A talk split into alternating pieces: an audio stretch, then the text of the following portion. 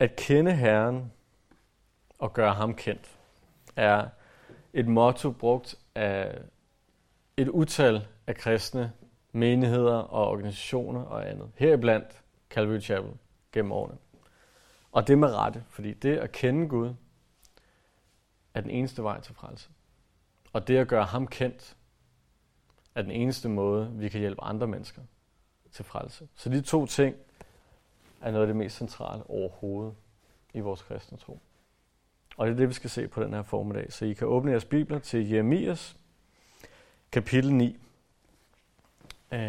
hvor vi befinder os i rent historisk i slutningen af det 7. århundrede før Kristus. Det nordlige rige Israel er faldet til assyrerne for efterhånden mange år siden, men det sydlige rige Juda, som er hovedstaden i Jerusalem, det står stadig. Den gode konge Josia, et fantastisk navn, er netop død, men efter folket har nydt rigtig godt af hans styre, af hans reformer, som han har indført. Men den her glæde, den er kortvarig, fordi de efterfølgende konger er langt fra lige så gode, som Josia. Så der går ikke længe, før folket endnu en gang er på vej i den forkerte retning. Så Guds folk står nu i en situation, hvor at de materielt set er relativt velstående. De er stærke i forhold til, hvad de har været tidligere. Det er gået godt under Josia, men samtidig er de også åndeligt svage og på vej væk fra Gud. Uden for landets grænser, der har vi tre stormagter.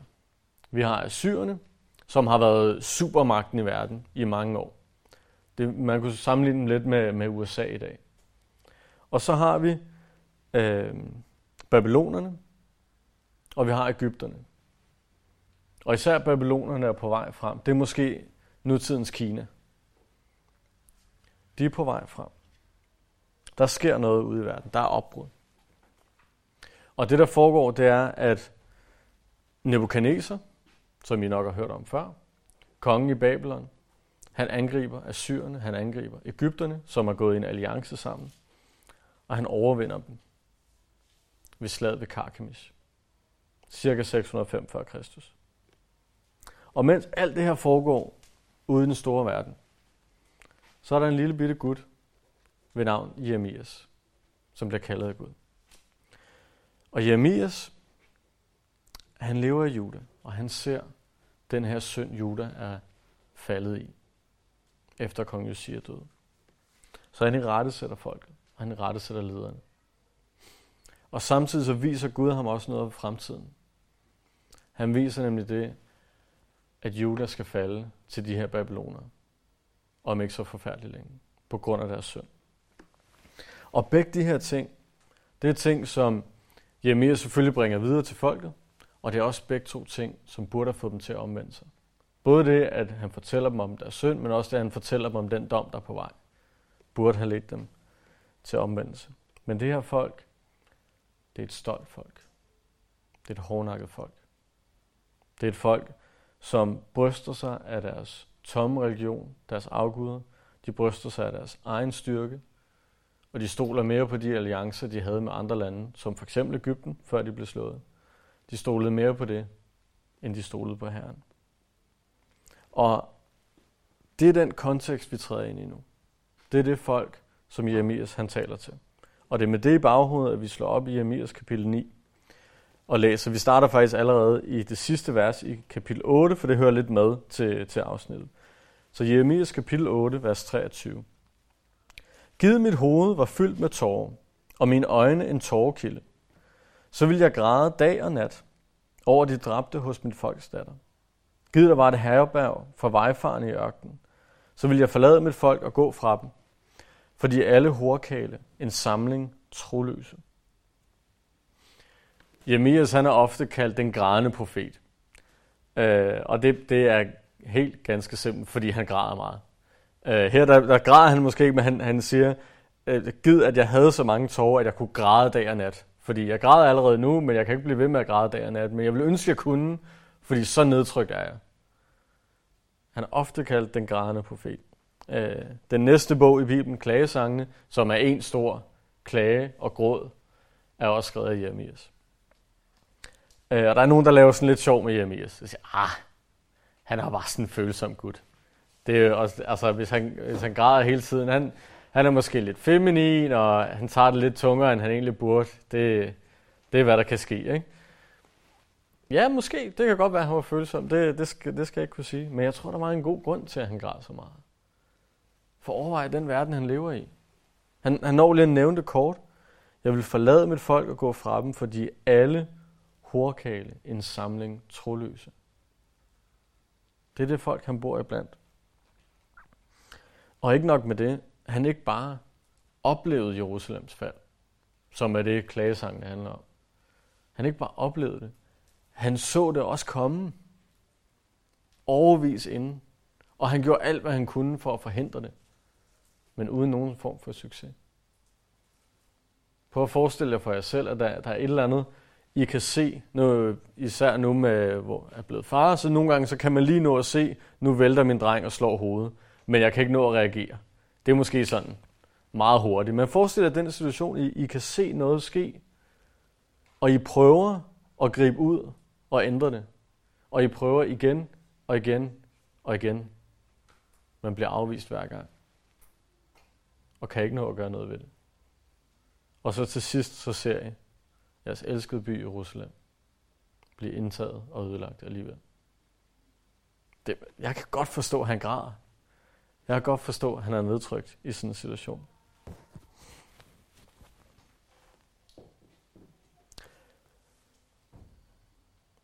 Og jeg synes egentlig, at den her gråd, den taler positivt om ham. Fordi Jeremias, han levede retskaffen, for at bruge et godt gammelt bibelsk ord. Han levede med Gud, han vandrede med Gud. Han hørte Gud tale.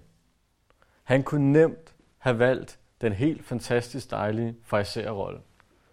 Han kunne nemt have lænet sig tilbage og sagt, se mig herover i min hellighed, jeg lever med Gud, og alle I troløse israelitter, I gør ikke, I kan bare brænde op. Jeg har mit på det rene. Det kunne han nemt have sagt. Det ville have været berettiget. Fordi alle horkale en samling troløse. Men Jeremias var ikke. Men han vælger ikke at adskille sig fra folket på den her måde. Han vælger at sige, jeg er et med jer. Og han bliver personligt rørt over, at de er på vej i den forkerte retning. Og det er så nemt for os i dag at sige, ja, det er også bare verden og kulturen derude. De er nogle syndere alle sammen, og vi er meget bedre, fordi vi er kristne, vi kender sandheden. Og det gør vi. Det er slet ikke for at ændre ved det. Vi kender en sandhed, som resten af verden ikke kender. Men vi bør ikke tage den rolle, som farisæerne gjorde, og tro, at så er vi bedre end alle andre. Og tro, så kan det også være lige meget med dem, fordi de har jo selv valgt den forkerte vej. Vi bør hellere tage den rolle her, som Jeremias gør, og sige, at vi prøver alt, hvad vi kan, på at fortælle folk, at de er på vej i den forkerte retning. Og vi føler med folk, der ikke ved bedre, som ikke har fået det at vide. Hvis du har spurgt mig for 10 år og 3-4 måneder siden, hvem Jesus var, så havde jeg ikke anet, hvad du snakker om. Jo, det var ham der, som der var vist nok noget med Martin Luther, han talte om Jesus, og var det ikke det der, han født i Nazareth, eller hvor er det, han var født hen? Det er nok det, jeg havde svaret. Men da jeg blev fortalt om evangeliet, der ændrede det mit liv. Der er så mange derude, de ved det ikke. Vi er nødt til at gøre som Jeremias. Og ikke adskille os fra alle de der forfærdelige synder, som de nu engang er, ligesom vi er.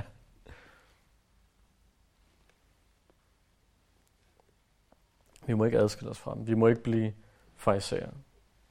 Selvom det er nemt.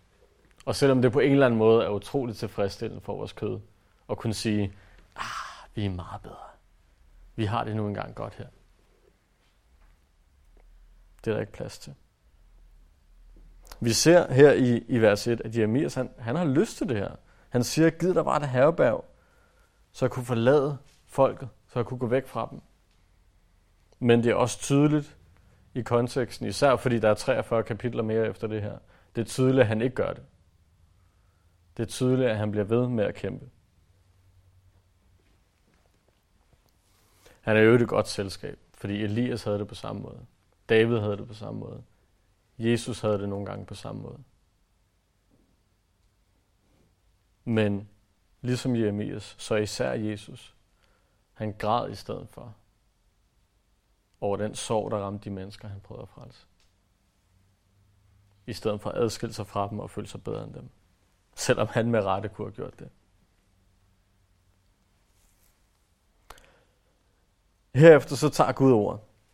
Og han fortsætter i samme spor, fordi Gud han er enig med Jeremias i de her ting. Det er nok også Gud, der har fortalt Jeremias dem. Men han fortsætter her i vers 2. De spænder tungen som en bue. De har magten i landet. Med løgn og ikke med sandhed. De går fra ondskab til ondskab. Men mig kender de ikke, siger Herren. Vogt jer for hinanden, stol ikke på en broder. Hver en broder er fuld af list. Hver en ven løber med sladder. De bedrager hinanden, de taler ikke sandhed. De har lært deres tunge at tale løgn. De handler slet og kan ikke høre op. Vold følger på vold, falskhed på falskhed. De nægter at kende mig, siger Herren. Det er en lang liste over ting, som folk er skyldige i. Løgn, ondskab, list, sladder, bedrageri, usandhed, vold, falskhed og generel uretfærdighed. Og der er sågar nogle af dem, der er nævnt flere gange. Det er en lang liste. Der er ikke nogen tvivl om, hvordan folk levede. Og man kunne sikkert lave en længere liste, men vi forstår godt pointen, hvad der er, der foregår. Og det bunder alt sammen i, hvad Herren siger til sidst i vers 2. Men mig kender de ikke. De havde forladt Gud til fordel for deres afguder, til fordel for deres egne idéer, til fordel for deres egne lyster. Derfor, vers 6, siger Herskars Herre, jeg vil prøve dem i smeltedilen. Hvordan skulle jeg ellers behandle mit folks datter? Deres tunge er en dræbende pil, deres mund taler svig. Som venner taler de til hinanden, men i deres indre planlægger de baghold. Skulle jeg ikke straffe dem for det, siger Herren? Skulle jeg ikke tage hævn over sådan et folk? Jeg opløfter klage og gråd over bjergene, synger dødsklage over steppens græsgange. De er afsvedet og ingen færdes der. Der høres ikke lyd af kvæg. Himlens fugle og alle dyrene er flygtet og forsvundet. Jeg gør Jerusalem til stendynger, bolig for chakaler. Judas byer gør jeg til ødemarker, og ingen bor der. Så på grund af alt det her, der er beskrevet i vers 2-5, så siger Gud nu først i vers 6 og igen i vers 8 og vers 10, at på grund af det her, så vil Gud prøve dem, og Gud vil straffe dem.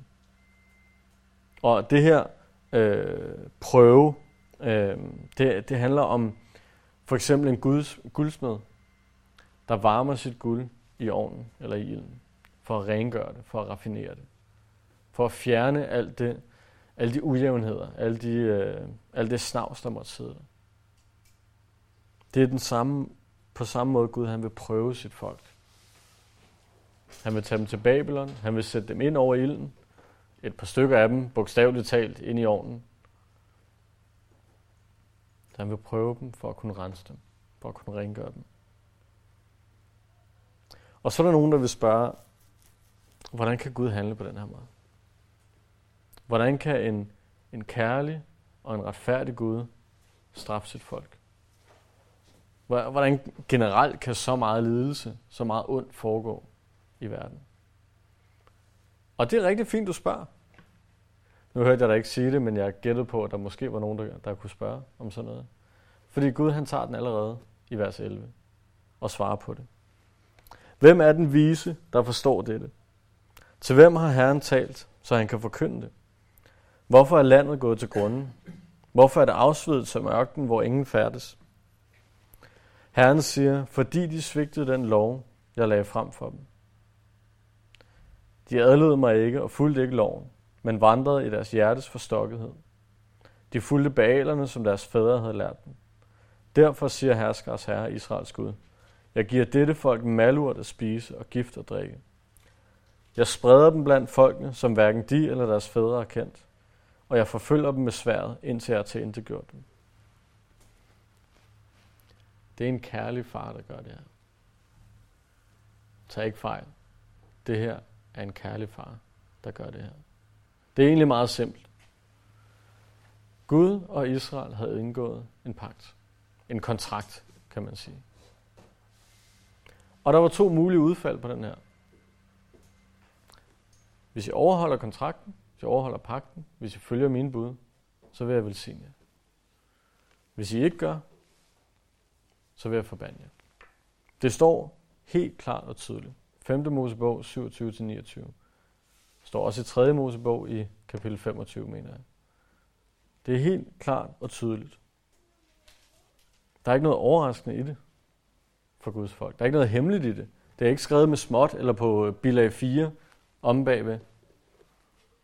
Det står helt klart og tydeligt.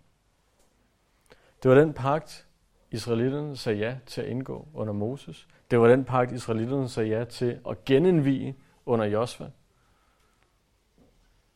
Og nu har folket været ulydigt mod den her pagt i 800 år. Okay, måske ikke helt, men det meste af 800 år. Der har været Josia, der har været David, der har været nogle gode konger. Så er det gået godt. Men i det meste af 800 år har de været ulydige. Og så er det hverken overraskende eller uretfærdigt, at Gud handler, som han har lovet. Tværtimod.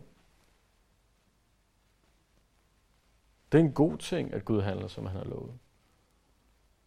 Jeg ville være skuffet, hvis jeg kunne læse her, nå, jamen, så gjorde Gud ikke noget alligevel. Hvordan skulle jeg så kunne være sikker på, at han ville gøre noget, når jeg forventede, at han ville sige noget? Hvis han er typen, som ikke overholder sit ord alligevel. Det er en god ting, at Gud han skrider af. Der står i Esajas 28:21, og det er en vigtig ting at have med i det her. Der står i Esajas 28, at Guds dom er en fremmed gerning for ham. Det er et fremmedartet værk. Hvad betyder det, at det er fremmed? Jeg tror, det betyder, at Gud han ikke ønsker at dømme frem for at velsigne. Gud han ønsker at velsigne sit folk. Men han vil dømme, han vil straffe, han vil prøve, når det er nødvendigt. Lidt ligesom en forælder, som egentlig allerhelst vil lege og grine og spise slik sammen med sit barn. Især den sidste del, ikke? Men som også vil tage skeen i den anden hånd og irettesætte, prøve, sågar straffe, hvis det er det, der er nødvendigt. Jeg tror, nu skal man passe på i det 21. århundrede, fordi der er kulturen er godt nok på vej i en sjov retning. Men for de fleste af os, hvis vi så et barn, som gjorde det lodret modsatte, hvad en forælder sagde, og forældrene sagde, ja, det er fint, der er slik op på hylden, så ville vi tænke, det var en dårlig forælder. Det der barn kommer til at vokse op uden disciplin, uden at vide, hvad der er rigtigt og forkert. Vi vil undre os over, at der ikke var en eller anden form for straf. Jeg siger ikke, at det skal være at sende barnet til Babylon. Det er måske lige voldsomt nok. Det er en anden situation. Men vi vil undre os, hvis der bare bliver set igennem fingre med det. Men når det er Gud, så undrer vi os over, at han straffer. Ja, nogen gør i hvert fald. Jeg ser det helt naturligt for en kærlig far i den her situation.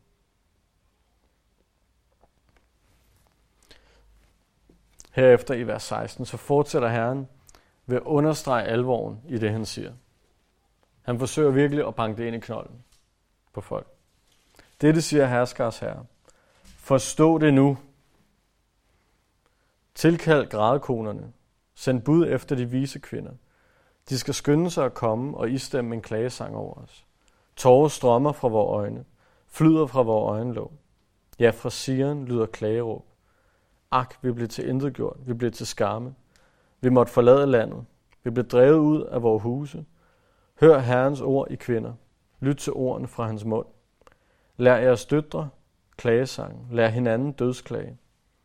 Døden steg op i vores vinduer. Kom ind i vores paladser.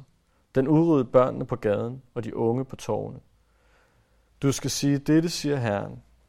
Ligene ligger som gødning på marken, som ne efter høstfolkene. Ingen samler dem ind. Folket, de skal, står der her i starten, de skal tilkalde de professionelle grædekoner. Det er sådan et lidt sjovt udtryk. Man bruger det faktisk også i dag, når folk ligger for døden. Jeg tror faktisk, man stadig kalder det en grædekone. En, der kommer ind og sidder ved en vågekone. Tak. Det er tæt på. en vågekone. En, som sidder og er med, og som har prøvet det før at stå i sådan en hård situation. Fordi der er noget bestemt, der skal til, når der er nogen, der er døden nær. Det er ikke lige tidspunktet at smide det glade barnbarn ind med en hula-hop-ring. Det gør man på andre tidspunkter. Det er ikke lige tidspunktet at hive den sjove hat frem. Men det er et tidspunkt, hvor sådan en vågekone her, eller i Jeremias tilfælde en grædekone, skal komme ind og vise en eller anden form for sorg, en eller anden form for medfølelse i situationen. Og det er det, Gud han siger her. Forstå det nu. Det er der, vi er henne. Det er ikke tid til den sjove hat. Det er tid til at tilkalde grædekonerne. Send bud efter de vise kvinder. De skal skynde sig at komme og istemme en klagesang over os. Han forstå det nu. Han prøver virkelig at sige, det her er ikke for sjov. Det her er ikke noget, der sker om 500 år. Det her er ikke noget, der måske engang indtræffer. Det er nu. Det er nu, det her foregår. Han prøver alt, hvad han kan. Og det er noget af det, jeg synes, der er så smukt ved vores Gud. Han starter med at sige, straffen er på vej. I har overtrådt loven. I har dyrket afguder. I har gjort alle de her ting, der nogle gange har stået, hvor dårligt de lever. Både over for Gud og over for andre mennesker. Der er nødt til at være en straf. Men jeg advarer nu, inden det sker. Der står intet her om en lukket dør. Der står intet her om, at alt håb er ude. Men jeg læser i det her, det er sidste chance, venner. Det er sidste chance. For der er en vej ud af sådan en situation. Men Juda var, som sagt tidligere, det var et stolt folk. Der stod der i deres hjerte, igen et godt dansk ord, de vandrede i deres hjertes forstokkethed. De vandrede i deres stædighed, i deres stolthed. De ville ikke omvende sig til Gud. De ville ikke tage imod den hånd, der blev strakt ud imod dem. De var overbevist om deres egen visdom, i at de kunne selv vælge deres guder. De var overbevist om deres egen styrke, især i form af deres alliance med andre nationer. De stolede mere på de her nationer, end de stolede på deres Gud. Og de var overbevist om deres egen rigdom. Stolte af, at de havde opnået et eller andet, enten gennem deres afguder eller gennem deres eget arbejde. Og det er med alt det her i tankerne, at Gud han siger det her ord i vers 22 og 23. Dette siger Herren. Den vise skal ikke være stolt af sin visdom. Den stærke skal ikke være stolt af sin styrke. Den rige skal ikke være stolt af sin rigdom. Nej, den, der er stolt, skal være stolt af dette, at han har indsigt og kender mig. For jeg, Herren, øver trofasthed, ret og retfærdighed på jorden. Det er, hvad jeg ønsker, siger Herren. Den, der er stolt, skal være stolt af, at han kender Herren. David Gusek, han beskriver det her at være stolt af noget, som at fejre noget, og som at ophøje det til at være kilden til ens glæde og tilfredsstillelse i livet. At fejre noget og ophøje det til at være kilden til ens tilfredsstillelse og glæde her i livet. Et godt eksempel kunne være en sportsstjerne, som har vundet en eller anden trofæ. Og så ser man altid på billederne, at de står og de løfter det her trofæ, og de kysser trofæet og viser, se hvad jeg har vundet. Det her er min stolthed. Det her er det, der fylder mig med glæde. Det her er det, jeg har kæmpet for, og det er det, jeg lever for. Det er altid, jeg skal altid løfte som om, det her det er højere end mig. Jeg har lavet jern, ikke? Så er det lige overtrukket med guld, og så er det sikkert meget pænt. Det er mit livsmål, det her. Og det er bare et eksempel. Det kunne også være noget lidt mere jordnært. Det kunne være vores uddannelsesdiplom. Det kunne være vores lønseddel. Det kunne være vores familie. Det kunne være alt muligt andet, som vi føler, vi har opnået, og som vi finder den ultimative glæde i. Vi mennesker, vi har sådan et dybt instinkt i os til at gøre netop det her. Vi skal gerne ophøje et eller andet. Vi skal gerne, med andre ord, tilbede et eller andet. Og sætte det her op som værende. Det her, det er det perfekte. Og det der i og for sig er ikke noget galt i. Det instinkt ligger dybt i os. Det er der ikke noget galt i. Problemet er, når vi gør det med de forkerte ting. De tre ting, der er nævnt her, visdom, styrke og rigdom, det var typiske ting dengang, og det er typiske ting i dag. Det er lige det, vi ønsker, ikke? Rigdom, styrke, visdom. Vi kan måske sætte kendisfaktor ind i det 21. århundrede. Berømthed. Det er noget, alle trakter af, fordi vi er rige og berømte. Vi vil gerne have de her ting, vi vil gerne være de her ting. Og hvis vi nogensinde skulle opnå det, så ville vi sætte det op på en pedestal og sige, det at jeg nu har så og så mange nuller på min konto, før kommaet vel at mærke, det er det, der gør mig lykkelig. Det er det, der fylder mig med glæde og tilfredsstillelse.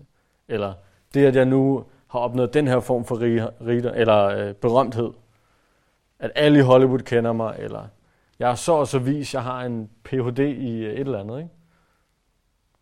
Det er det, der gør mig til den, jeg er.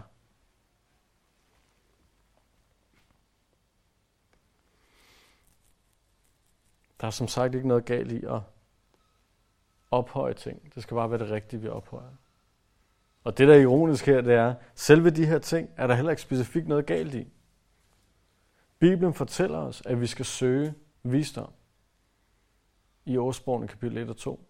Bibelen fortæller os, at vi skal være modige og stærke i Josua kapitel 1, i Efeser kapitel 6. Vi kan finde andre steder også. Bibelen fortæller os, at vi skal være gode formyndere af de midler eller den rigdom, vi nu engang har. Det er svært, hvis man ikke rent faktisk har den. Det er lidt antaget i den sætning. Der er ikke noget galt i at være stærk, i at være vis, i at være rig, eller berømt for den sags skyld. Alle de ting er gode og nyttige. Det skal bare være på den rette plads. Det skal bare ikke være det, vi ophøjer som det ultimative, som det vigtigste i livet. Så der er ikke som sådan noget galt med at ophøje noget, det skal bare være det rigtige. Der er ikke som sådan noget galt med de her ting, de skal bare ikke ophøjes. Fordi det eneste, der opfylder begge de her to ting, det er Jesus. Det er det, Jeremias siger her i vers 23. Den, der er stolt, skal være stolt af dette. Han har indsigt og kender mig, siger Herskers Herre. At kende Gud. At kende Gud er det, vi bør løfte op og sige, det her er det, der giver mening i livet. Det her er det, der fylder mig med glæde og tilfredsstillelse. At kende Gud er vores trofæ, som vi kan løfte op og være stolte af. Ikke at vi skal tro, vi er bedre end andre, fordi vi kender Gud. Man kunne gå så langt som til at sige, fordi vi kender Gud, fordi vi har Helligånden i os, så bør vi leve bedre end andre mennesker. Men det er en anden ting. Det gør os ikke specifikt bedre, bare fordi vi kender Gud. Det i sig selv gør os ikke mere værd end nogen som helst andre. Men det bør være det, der definerer os. Det bør være det, vi først og fremmest fremhæver omkring os selv, at vi kender Gud. Det bør være der, vi finder vores glæde.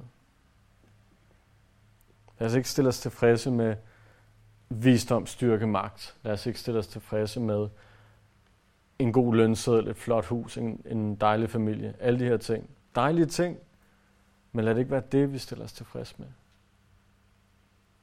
Lad det ikke være det, vi ophøjer. Lad os ophøje, at vi kender Jesus. At kende Gud, det bliver så beskrevet her som værende et møde med tre af hans karaktertræk. Det er ikke fyldestgørende for, hvem Gud er. Det er ingen liste af fyldestgørende for, hvem Gud er. Men det er tre overordnede karaktertræk, som viser lidt af, hvad Gud er. Det første, der står, det er, for jeg, Herren, øver trofasthed. Gud er trofast som det første. Det er derfor, han stadig holder fast i sit folk, selvom de ikke lever med ham. Ordet fra det originale hebraisk er, hvis jeg ellers udtaler det korrekt, chesed, som både kan oversættes trofasthed, det kan også oversættes kærlighed eller barmhjertighed. Den bedste oversættelse er måske trofast kærlighed. Det er den kærlighed, der gør, at han holder fast i sin pagt, selvom folket har brudt den. Det er den kærlighed, der gør, at han bliver ved med at række ud og trofast elske dem, selvom han bliver afvist. Det er den kærlighed, der gør, at han bliver ved med at insistere, selvom de vender ham ryggen.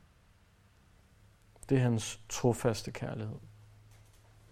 Den næste ting, der er blevet nævnt, det er ret, eller dom er måske et bedre ord at oversætte det med. Det er, at Gud kender forskel på rigtigt og forkert, og handler efter det.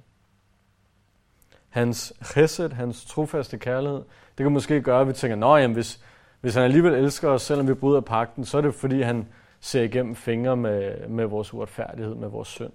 Det er jo sådan set fint nok, det har det godt med. Men hvordan fungerer det så med hans dom? Jamen, de to ting til sammen gør, at han ikke ser igennem fingre med vores synd.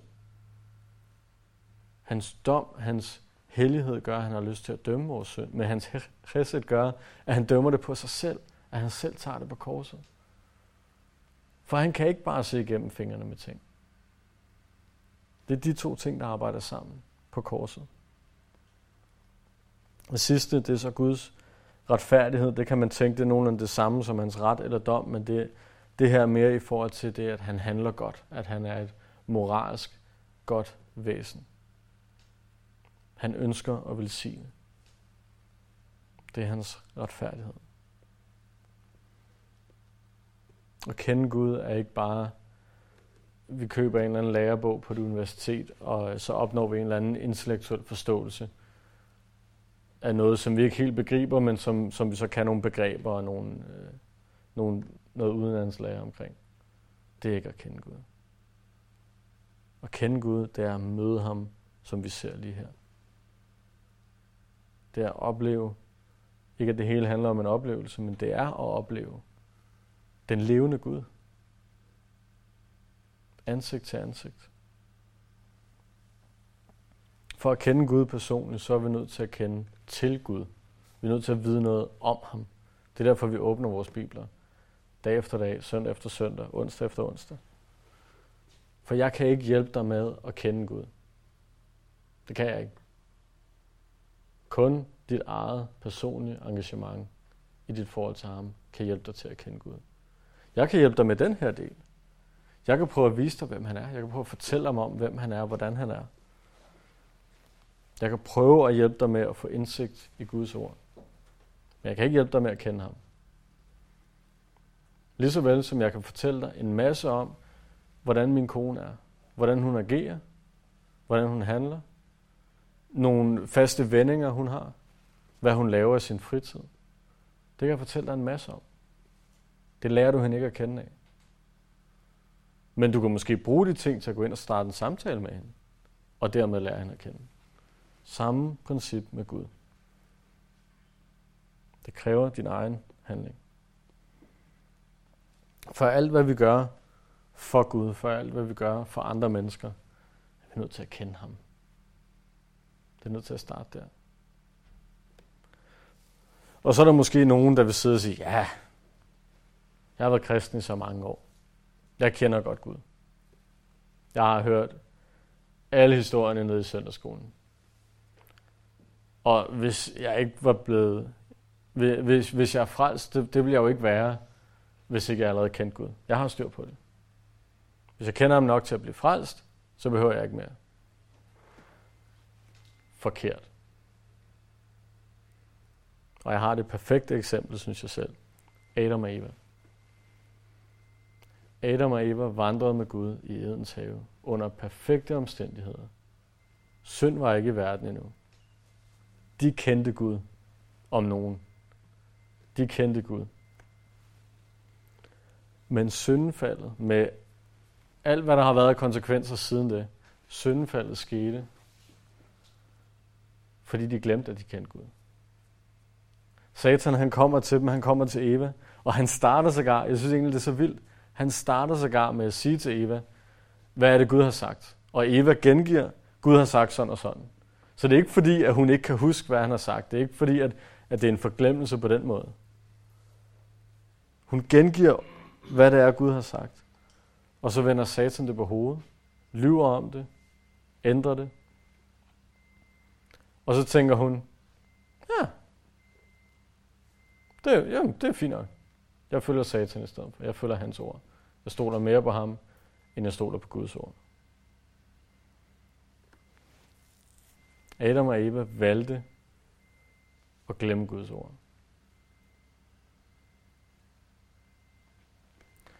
Og det tror jeg er et eksempel på, at vi aldrig kan kende ham nok. Vi kan aldrig bare stoppe og sige, nu behøver vi ikke mere.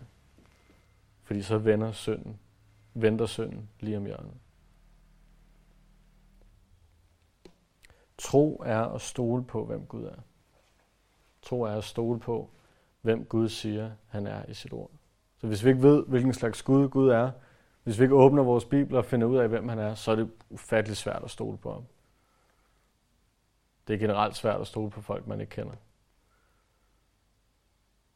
Nogle gange så stoler vi på folk, vi ikke kender, men så er det fordi, at de har et eller andet, hvad skal man kalde det? De har et eller andet stempel eller symbol, der gør, at vi stoler på dem. Hvis vi møder op i retten, så er der en dommer.